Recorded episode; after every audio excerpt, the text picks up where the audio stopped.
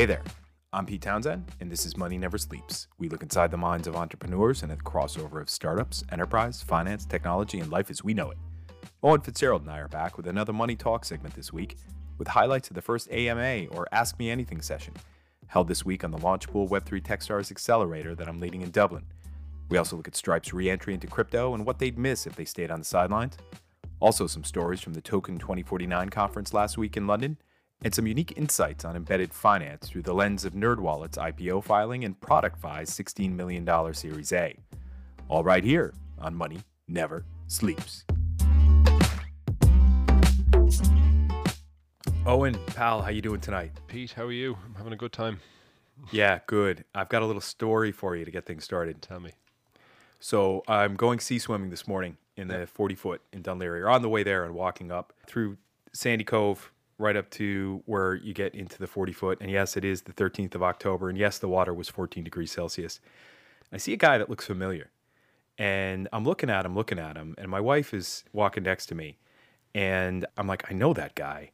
And then he turns around. He looks at me. I look at him. I say, hey. And he kind of just nods. And then he sees my wife, who he knows. And he says, hey, Lisa. And she turns around. It's like, oh, hi. How you doing? I can't say who this is because it was all a big secret. Anyway, my wife and I were just going swimming for 20 minutes. The sea swimming is invigorating. Absolutely love it. But this guy that we know, who is the brother of one of my wife's friends that she swims with on Sunday mornings, he was getting in the water in Bray, which for those who don't know the east coast of Ireland is 11 kilometers from where we were standing at that point in Dunleary. And he chose today to swim with his friend who was picking him up in Dunleary and driving with him to Bray, and they were both getting in the water in Bray and swimming back to Dunleary, which is 11 kilometers on the 13th of October in 14-degree water. Jesus. Yeah. Now, Celsius is different than Fahrenheit for our American listeners, but I was like, I'm just going in, swimming maybe 250 meters for 20 minutes. He's going in the water for 4 hours. I hope he made it, and I hope we will find out. But we kind of said, listen, we're not even going to tell our friend that we saw her brother there because their whole family would just go bug-eyed, like, what the heck is this guy doing? But yeah, these are the little kinds of things that happen when you live 20-minute drive from one of the top swimming holes in all of Ireland. Yeah, and take that for what it is. But that was a fun day. You've been having a busy day.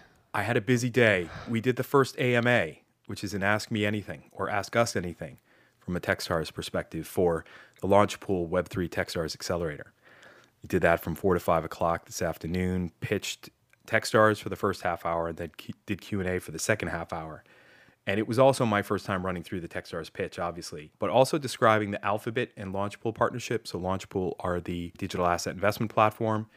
Alphabet are the venture fund, the crypto venture fund. Launchpool and Alphabet are part of the same group.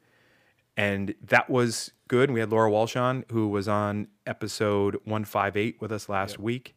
She was on way over in her neck of the woods in Thailand, close to midnight for that. So shout out to Laura for joining for that. But a few things came up. I just wanted to give a quick recap. So this is a very unique combo with this accelerator program that we're launching in Dublin with Techstars, Launchpool, Alphabet, and then what I bring to the table, which is really about bridging the old school to the new school. There's so much out there in terms of traditional financial services that needs to be digitalized. And crypto and DeFi are racing ahead. And can the traditional space keep up with that? We'll talk more about that a little bit later. So that was the first piece. The second piece of that was about getting excited about the new school of Web3 just schooling everyone. Okay, and seeing, like I said, crypto and DeFi racing ahead. So we talked about that a bit.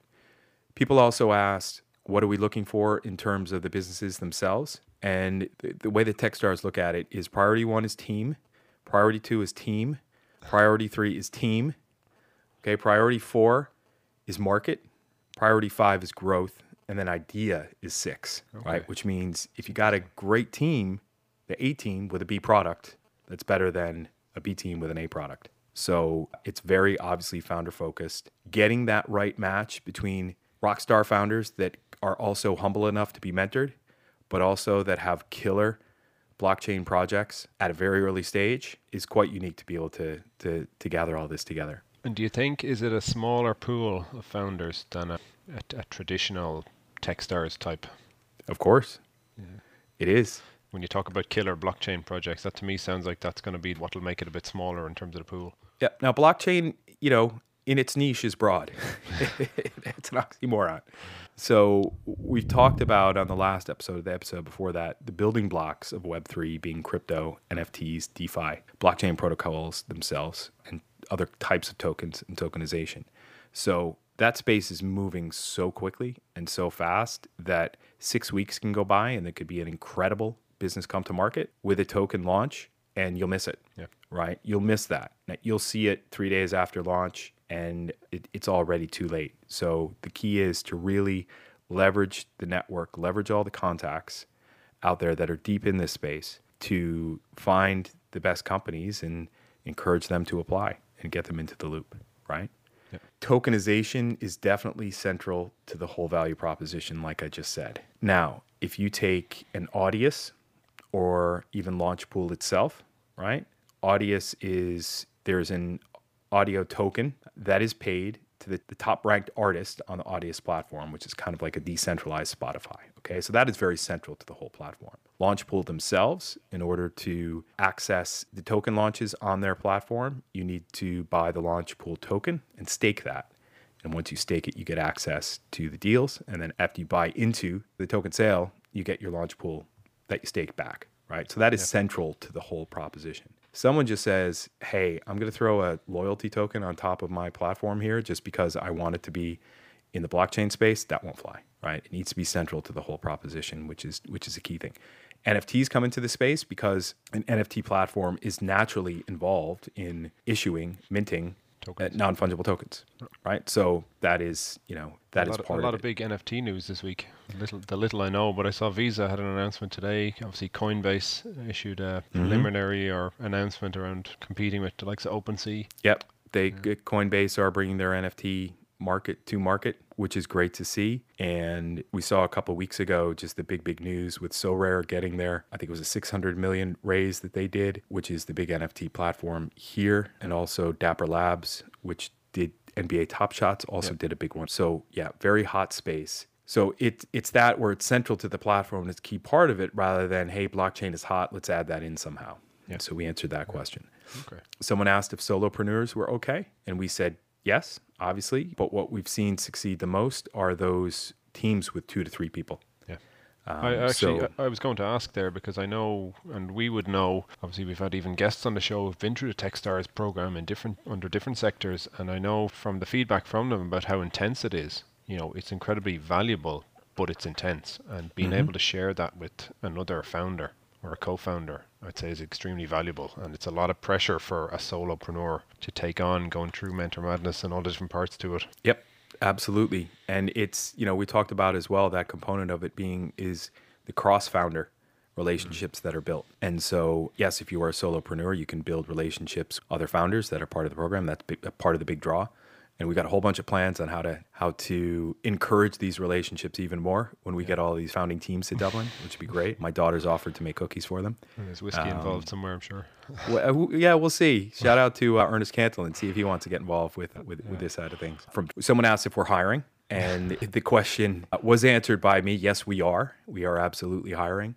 So the program manager is the top role that I need to fill right now with this program. And there is a job description that's gone out on that. So we would encourage applications. Also bringing on board 2 associates. Cool. Someone asked if pre-revenue was okay. Give a big thumbs up. Yep. But they said, you know, how do you have indicators of traction if you're pre-revenue? And I said, well, we need a top team. We'll go back to that first, right? Team. But also some indicators and or metrics on the pre-go live community you're building. So what usually come before token launches are building up a community on something like Telegram. And I've seen those that get out there with about 2,000 users to begin with as part of their community on Telegram, right? So that's kind of one of the, you know, the basic entry level benchmarks. It's not just how many people do you have as part of your Telegram group. It's can you demonstrate that these people are engaged, that you do actually have this community. What B2B partnerships have you built as well, right? Archax were very, very good at that. Over their first couple of years of raising funds before they hit their big target, they were announcing a new partnership every second week, right? So that was a good leading indicator, pre-revenue, of a business that was primed to succeed. Finally, great turnout, lots of great questions like I've been going through. I did get to tell my dynamic NFT story again about the Boston Red Sox and, you know, the pictures changing depending on whether they won or lost. So that was a lot of fun. You should be tweeting at or sending Instagram videos to his Tom Brady and his autograph.io, because I see he added Gronk and Gronk's cards this week. There's a lot of opportunity there for dynamic, what do you call them? The NFTs. NFTs on their platform, yeah. Oh, I bet. Yeah, Gronk had nothing to do last week because he sat out the game because he was hurt. So he had, messing around with his NFTs. There's a Gronk spike card there somewhere. Oh, of course, there's got to be. Yeah. I miss Gronk. I miss Brady. But, you know, the Pats are doing okay with Mac Jones. Red Sox are doing phenomenally well. They've gone up to the semifinals now. So, speaking of crypto, Stripe have re-entered the crypto market. So, interesting one. Charlie Taylor had the best analysis on this. Yeah. Okay. Yeah, thank you, Charlie Taylor at the Irish Times. Shout out to Charlie. He's a great guy. And that just came out today. And I love Charlie Taylor's headline, Stripe goes back to the crypto future. So, you know, there was a number of other articles out there as well that covered this. TechCrunch had one. The Stripe blog was referred to their announcement back in 2018 that they were ending Bitcoin support. So this was the whole idea of Charlie's headline of Stripe going back to the crypto future. So what Stripe are doing is that they say they're building the future of payments for Web3. Web3, as we've been talking about a little bit the last few weeks, are, to quote Charlie, he put it very simply and straightforward in his article today, decentralized apps built on blockchains. Okay, explain that a little bit further. Decentralized apps, or dApps, are built on decentralized peer-to-peer networks like Ethereum and other blockchain protocols. That's from like DeFi Pulse or something like that. And I added my own color here, is that instead of being run by a centralized owner or company, these networks are built, operated, and maintained by their users. All right. So there's usually a governing body that organize the will of the users of the network, and they vote on new product features and platform governance and things like that. The biggest thing here with these platforms, these decentralized apps, is that developers are incentivized to build on the networks and compete with each other, so that you're always raising the bar in terms of the user experience. So when you have one of these big, massively multiplayer online games and it's decentralized and you have this marketplace context forming the basis and foundation of the platform, developers can just build on top of it, right? And can get paid in the native tokens of the platform that can also be earned by users in a game like Axie Infinity. So that whole future, the future that we talked about with Ready Player One, quite a number of those pieces are live already today. So Stripe are saying, in a roundabout way, coming to this conclusion, Owen, that they want to build the future of payments in Web3. I see stablecoins really being central to the core of this and how much those have grown in terms of adoption over the last year. So that, I thought that was pretty cool to see. Yeah, I mean, I suppose the cynical side of me would say, you know, there's so much, not only money, but focus and opportunity here that, you know, you see it even at, like I said, Visa announced something about an NFT platform today, I think it was. Like, the payment companies, not even that they've no choice, but they're seeing what the potential is and the size of the markets with some of these. Even you mentioned Axie Infinity, like they're at an incredible number, I think revenue number at the moment, multiple billions or something. You know, coming out of nowhere almost, some of these. So, you know, it's a case of Stripe being in a very good position to grow with Web 3.0. Yeah, absolutely. It was interesting looking back at some of the history here, is that Stripe had enabled payments in crypto from 2014 to 2018, but they stopped because they thought crypto would become more of an asset that you traded rather than something that you used to make payments with. And that's between 2014 and 2018, absolutely. What's happened since 2018 is all that innovation has gone into hyperdrive. And like I said, stablecoins have really come on. And stablecoins, for those who don't know, are cryptocurrencies that are pegged one for one to fiat currencies or sovereign currencies or real world currencies. And those are being used quite considerably in crypto today. So there's this logical conclusion that you can draw that says, if stablecoins like USDC have become so popular within crypto and are used so much by the 100 million plus users worldwide that are using crypto now, that we do see companies like Visa and MasterCard both enabling integration with stablecoins that are held in crypto wallets and payment in stablecoins, of course Stripe are going to follow on and do this as well, right? Because Stripe were created to say, we're going to make this whole payment experience easier for businesses. And do you think our you know, are they slowly coming to the realization? Is that it? You know, I'm surprised there hasn't been so, like, obviously Stripe were, you know, allowing Bitcoin early on, you know, because I think it was John Collison today was tweeting about, you know, he retweeted the announcement and he was talking about how Stripe kind of grew up around the same time as Bitcoin. Mm-hmm. But I suppose it feels like everyone now, all companies are trying to play catch up to a degree and want to be the main, you know, the main payment provider in one of these multiverse, metaverse, whatever you versus yeah. it is. Yeah, well, you know, if you just imagined the metaverse today, or if you just imagined a massively multiplayer online game like a Fortnite, a Roblox, what is it? With Legends of Warcraft, World of Warcraft, yeah. And opening those games up so that Robux, what is it? V Bucks in Fortnite. V Bucks, right?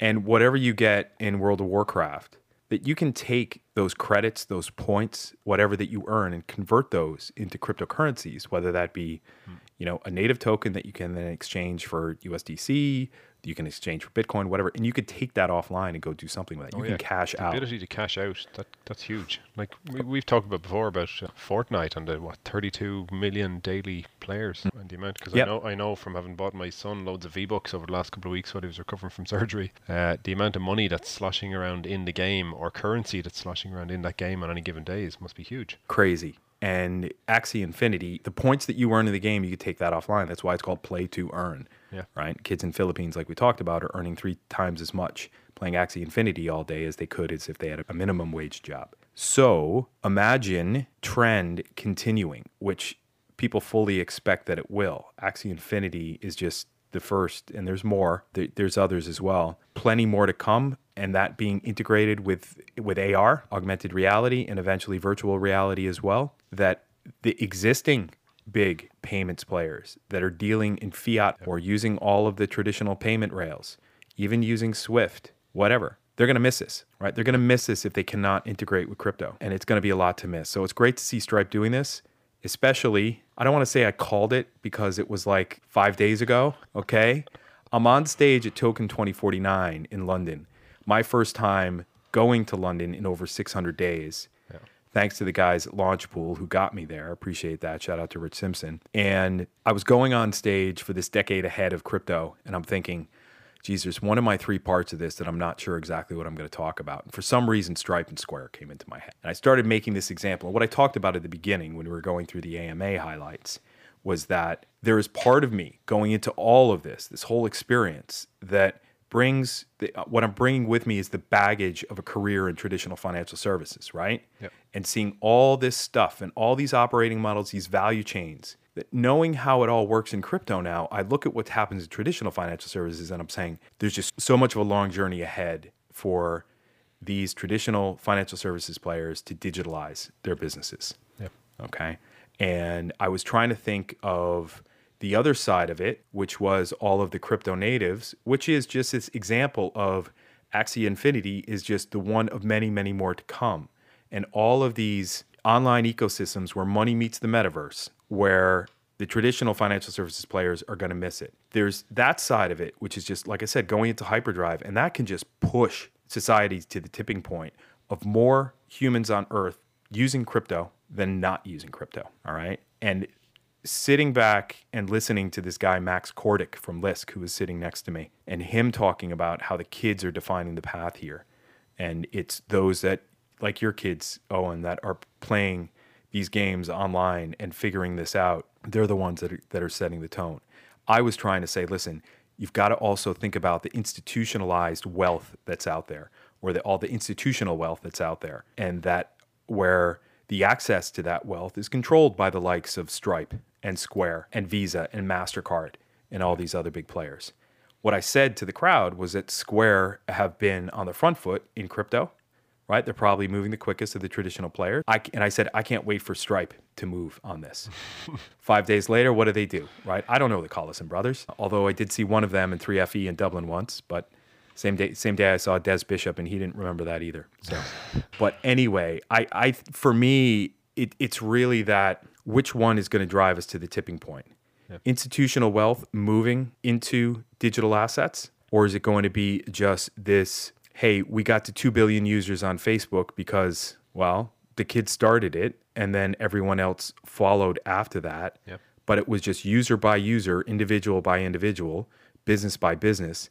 They weren't doing things any other way. They just started using Facebook. And Facebook is probably a terrible example for this, but it's the digitalization of something that hadn't existed before. Or it did exist, but it was these completely offline networks of friends and relationships between people and businesses that then got all networked onto Facebook. And we touched on it a bit recently when we were talking about some of the large traditional players and the fact that, you know, they're missing out on a generation of customers now, you know, and you're talking there about the kids leading the charge here. And it is because their expectations and the way that they transact, even in their day, you know, my son is 10 and he knows the ins and outs of obviously, you know, loading up his Fortnite account with V Bucks and then transacting them within the game, you know, so he, you know, his view of financial services will be very different by the time he's 18 or 16 when he's opening a proper account sort of thing. Have you tried to tell them about financial services? No, not yet. No, but one of your daughters has a Revolut card, yeah? Well, actually, he has one as well. Yeah, I pay my subscription. I'm one of their subscribers and on a recurring revenue. Yes. But yeah, for both of the kids to have it. Yeah, so like they just know they get money. That's, yeah. I mean, they have the Revolut card, they have the app, you know, they can see it being topped up, they can do all their different bits on it, and that's what they'll grow up knowing. It'll be interesting. I think, like we're talking there about, you know, some of the gaming companies and the metaverse and stuff, it'll be interesting, the idea of unlocking, I suppose, value or currency within an ecosystem. Because, you know, when I gave a talk a couple of weeks ago to TU Dublin's incoming fintech course, you know, intro to fintech, whatever, I usually do an hour or so every time. And the slide that I always throw up is, you know, it's an old slide now because I don't have updated stats on it. It's about Starbucks having more money on deposit than most banks in the US because of the money held on the Starbucks cards, you know, and you can draw a line between that and NFTs and tokenization and what we're talking about here in the sense of, well, you know, that's money that just sits there that can't be used for any other purpose unless Starbucks then decide to, you know, allow it to be translated into some other form. They got to be doing something with it. Yeah, well, I mean, it serves a huge amount of value, I'm sure, to Starbucks and their balance sheet, having money just sitting there that's not being used. It's like prepaid coffee is kind of what it is, right? So however Starbucks are accounting for it, I won't get into it, but I would love to know how they're actually using that from a corporate treasury perspective. Mm-hmm. And also then, is that something? So it's like the idea of Tesco Club Card points. If there's a way then to unlock that, to allow it to be used in multiple kind of formats or whatever, you know, surely you're opening up much greater opportunities for some of those companies. Well, I can use my Tesco Club Card points right now to get, you know, pizzas at Milano. Yeah. You know, now that is closed network, very hard to get. You got to get these vouchers. You got to print something out. You got to you don't have to print it out. You got to have it on your phone, bring it into Milano. Yeah. Where you and I met that day, where our families met that day a few years ago in Dundrum. Yep. And, but yeah, that's what we're talking about here, is being able to monetize these online experiences, these digital-only experiences, and bring them back offline. But yeah, to kind of round that all out, not surprised that Stripe are doing this. It's great to see, and I will hopefully be able to reach out to someone within Stripe, I don't know, and bring them into this program somehow, because now, you know, they're part of it. Any listeners who can help us with that, please. That'd be great. Yes, any listeners. But anyway... talking about Starbucks, and I suppose where I was going with that was the whole idea of embedded finance. Yes. Which kind of leads on nicely to I saw two interesting bits of information this week, which I suppose just caught my interest because of the whole embedded finance piece. And one of them was NerdWallet's IPO. And it was interesting because I follow John Street Capital on Twitter. An anonymous account does fantastic breakdowns of S1s. So this is... I suppose what's an S1? So everyone knows. S1 is the, I suppose, prospectus document for listing on the stock exchanges. Yes. The pre-IPO filing that you do with the Securities and Exchange Commission in the United States. I have to admit, I do enjoy reading for interesting companies. There's so much like valuable information in it in terms of market trends and market behavior and stuff for a particular type. So this is NerdWallet's mission is to provide clarity for all of life's financial decisions, and their vision is a world where everyone makes financial decisions with confidence, which I mean is typical corporate speak. 21 million monthly unique users. Wow. Yeah. I mean, what are they doing in revenue? 228 million revenue in 2019, 245 in 20. They're already at 181 million in H1. So ultimately, what is it? I suppose it's like an aggregator or a comparison site. You know, they started off with $800 in Excel spreadsheet, and now it's a personal finance site. looking to raise $5 billion in the IPO. They started as a credit card comparison site, so now they cover everything: mortgages, personal finance, investing, crypto. Saw that. Crypto as well. Free reviews, content tools, and then affiliate fees if it drives conversion. I mean, what I found fascinating was obviously it's heavily focused in financial services, but it's a comparison site. So it's not often you'd see a comparison site list anywhere, you know. And yeah, but I mean, these are partnerships that they have with big players to distribute their services through bringing users onto NerdWallet to have a look and to make it very easy for them to figure out what's going to be the best solution and for them. I really looked into it because I was fascinated by it, because it's content ultimately. That's what drives their users. They have 20 million monthly site visits. 86% of that comes through search, which is pretty much all organic. They have 100 plus people in their content team. They offer a lot of free tools. They have 25 different free finance calculators. So they pretty much own, if you type mortgage calculator anywhere in the US, NerdWallet is the first kind of solution that comes up. Same with refi, compound interest, retirement, interest rate calculator, personal loan calculator. You know, mortgage calculator alone gets about 3.5 million Google searches a month for them. If you're not paying for the product, you are the product. Yeah, it's incredible. So I just found it fascinating because obviously it's driving business to its customer base ultimately. Yeah, 245 million revenue last year, projected 360 this year, just on affiliate advertising and pay for click, which is incredibly impressive. And the SEO, which is search engine optimization, to do this right is backbreaking. Absolutely. But they consider themselves a one-stop destination for all things consumer and small to medium business financial kind of offerings under one brand. So was the point that all of these kind of stats and insights just came from the S1? Yeah, well, that was part of it, yeah. It's fascinating. Yeah. But also, you know, the fact is they're out there just driving business to their affiliates. You know, who would buy them? Who would buy them? That's an interesting. Who would buy them, actually? Would there be other types of products that you could leverage all of this wonderful tech that NerdWallet built to start doing comparisons? Like, you know, should I get the Apple iPhone 12 or 13, right? Mm-hmm. Or should I get the new Samsung? What should I get my kids for tablets?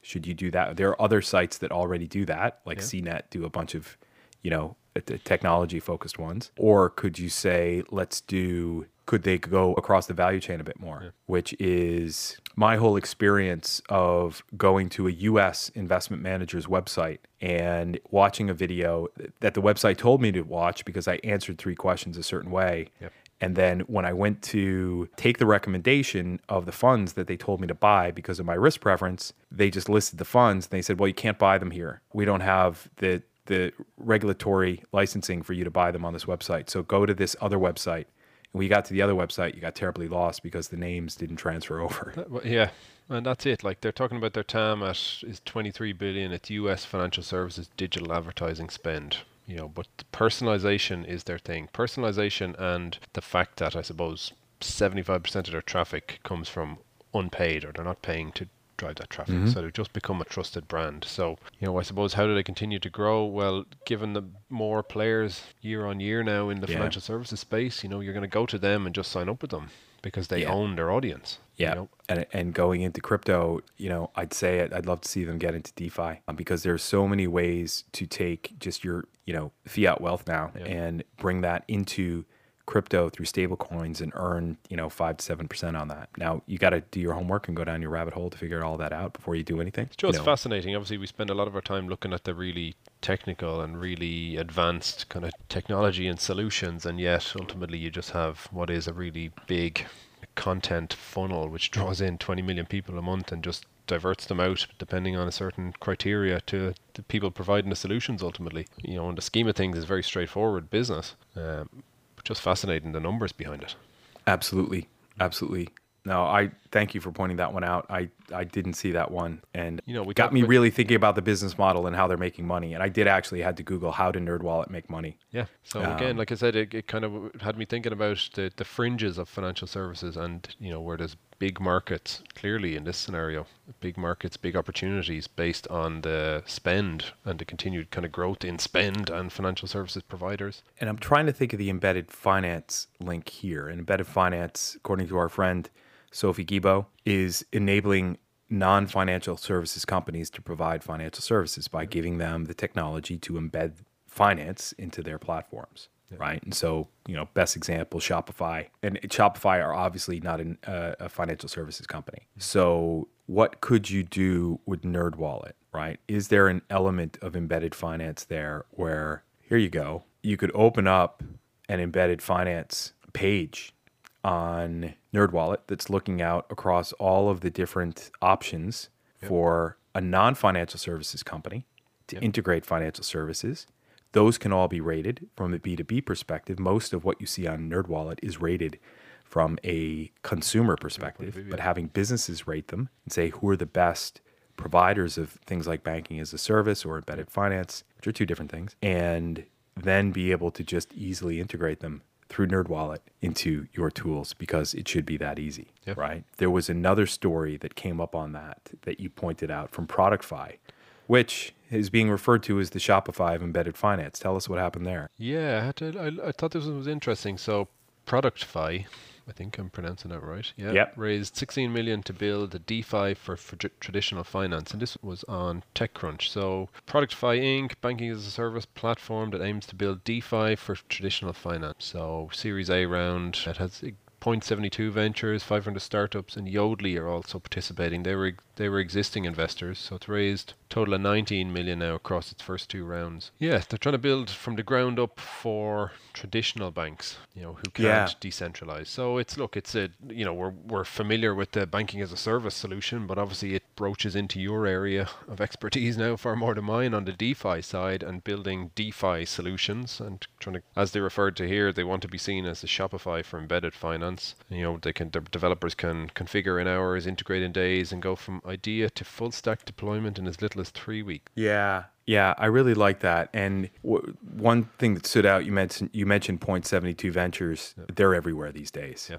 They are everywhere. That is Stephen Allen Cohn, which is the 0.72 is a family office that spun out of SAC Capital. And this goal of building decentralized finance, if I'm to kind of read into that a little, what they're saying is that if you're enabling anybody to just offer financial services and that you don't need intermediaries in order to get that all set up, well, you still have intermediaries that you're still depending on, because you're still in the traditional financial system with all those rails. So this is more distributed finance, I think, would probably be a better word, in that you are taking these things such as, you know, they say, let anyone do fintech, right? Yep. Money movement, payments, whatever, deposit accounts, cards, and they've built these toolkits so all of those types of services can just be embedded into other applications, whether that be a NerdWallet like we were talking about, or that is just a small business website, or a Tesco loyalty card program. Yeah. Probably Tesco's probably a bad idea. What is probably a good example of a loyalty card that I do actually use? I can't think of one. Is there a loyalty card program you actually use? Sorry. I will make this relevant to Ireland. So instead of a Tesco card program, it's Dunnes. So Dunnes is a big, huge retailer here in Ireland, mostly known for its food rather than its clothing, everything else that you could get there. That being said, they put a lot of money recently into the whole digital side of things. So ProductFi could come along and they could offer Dunnes the ability to embed things such as credit card, payment services, credit cards, debit card, whatever, into the whole Dunnes experience, right? And like Starbucks, where you have people ending up leaving a whole bunch of money on the Starbucks card, and who knows what Starbucks are doing with that from a corporate treasury perspective. Actually, I don't think you could do that on this side of the pond, because if Dunnes were doing that, they would need to either do that through a banking partner, and the banking partner would be reinvesting all of that, or placing it overnight, or doing something with it. If they were an e-money provider, you got to hold 100% reserve. Yeah. But still, being able to offer financial services, do something with the interchange. Yep. You know, there's a little bit of that over here on this side of the pond. All of that could be really interesting for a big retailer, right? So I think that's where ProductFi can, you know, come into the European market, maybe the Irish market, and maybe they'll get in touch. We'll see. Yeah.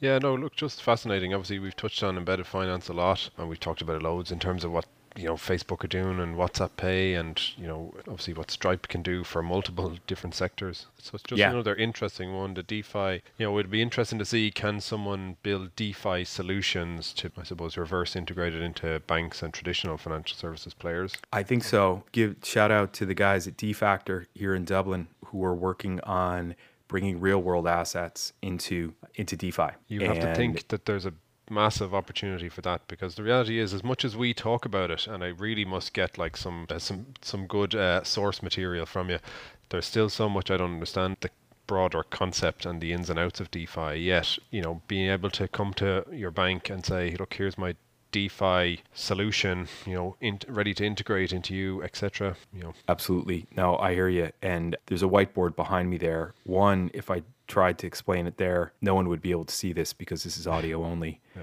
Two, my daughter took the whiteboard and she made her whole Halloween treat checklist on that for the whole family. So I can't erase that right now. But let's have a deeper chat around that, because it's actually quite simple when you start talking about the concept of liquidity pools and how that all interacts with those that are staking assets. Yep. So, but yeah, there's massive opportunity there. I just don't see this slowing down, which is fantastic. Yeah. I had one other thing, just quick shout out to Jill Richmond from Jewel. She was on episode 103, You Know the Rules.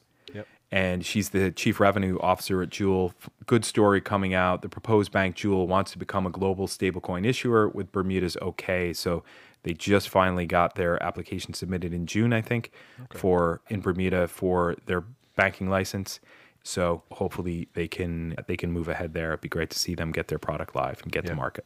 Cool. Anything else from you? No, I had downloaded Plaid, had a really interesting report, a survey that they did around fintech's mass adoption moment. So I haven't actually gotten to go too deep on it, other than to say that they've seen a massive increase in US consumers using what they've defined as fintech. Now, it doesn't show how it clarifies fintech, and you know, as opposed to just your bank's mobile app.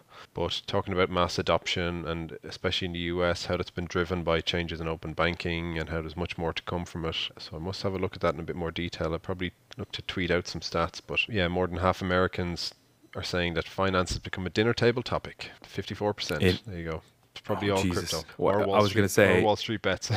I'd say even if it is crypto, you know, anyone that I'm having dinner with, besides my wife, because she's now figured out crypto, and I start talking about crypto, I don't even go there. I do. It's no fun.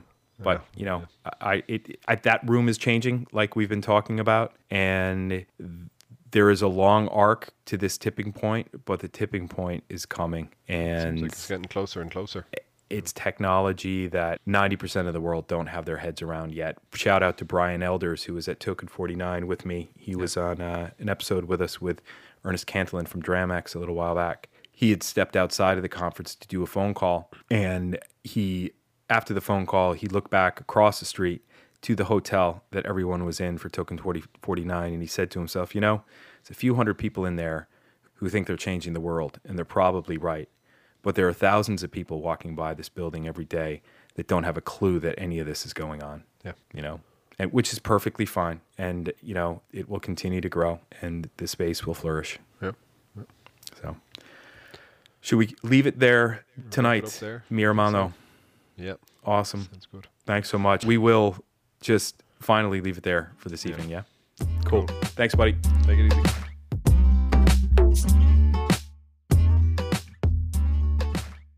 That does it for this week, folks, and you can learn more about the stories we covered in the show notes on our website, moneyneversleeps.ie, so check us out online and subscribe to our Money Never Sleeps newsletter as well. If you like what you heard, we would sincerely appreciate a 5-star review on Apple Podcasts or whatever platform you're listening on, as it helps others to find the show.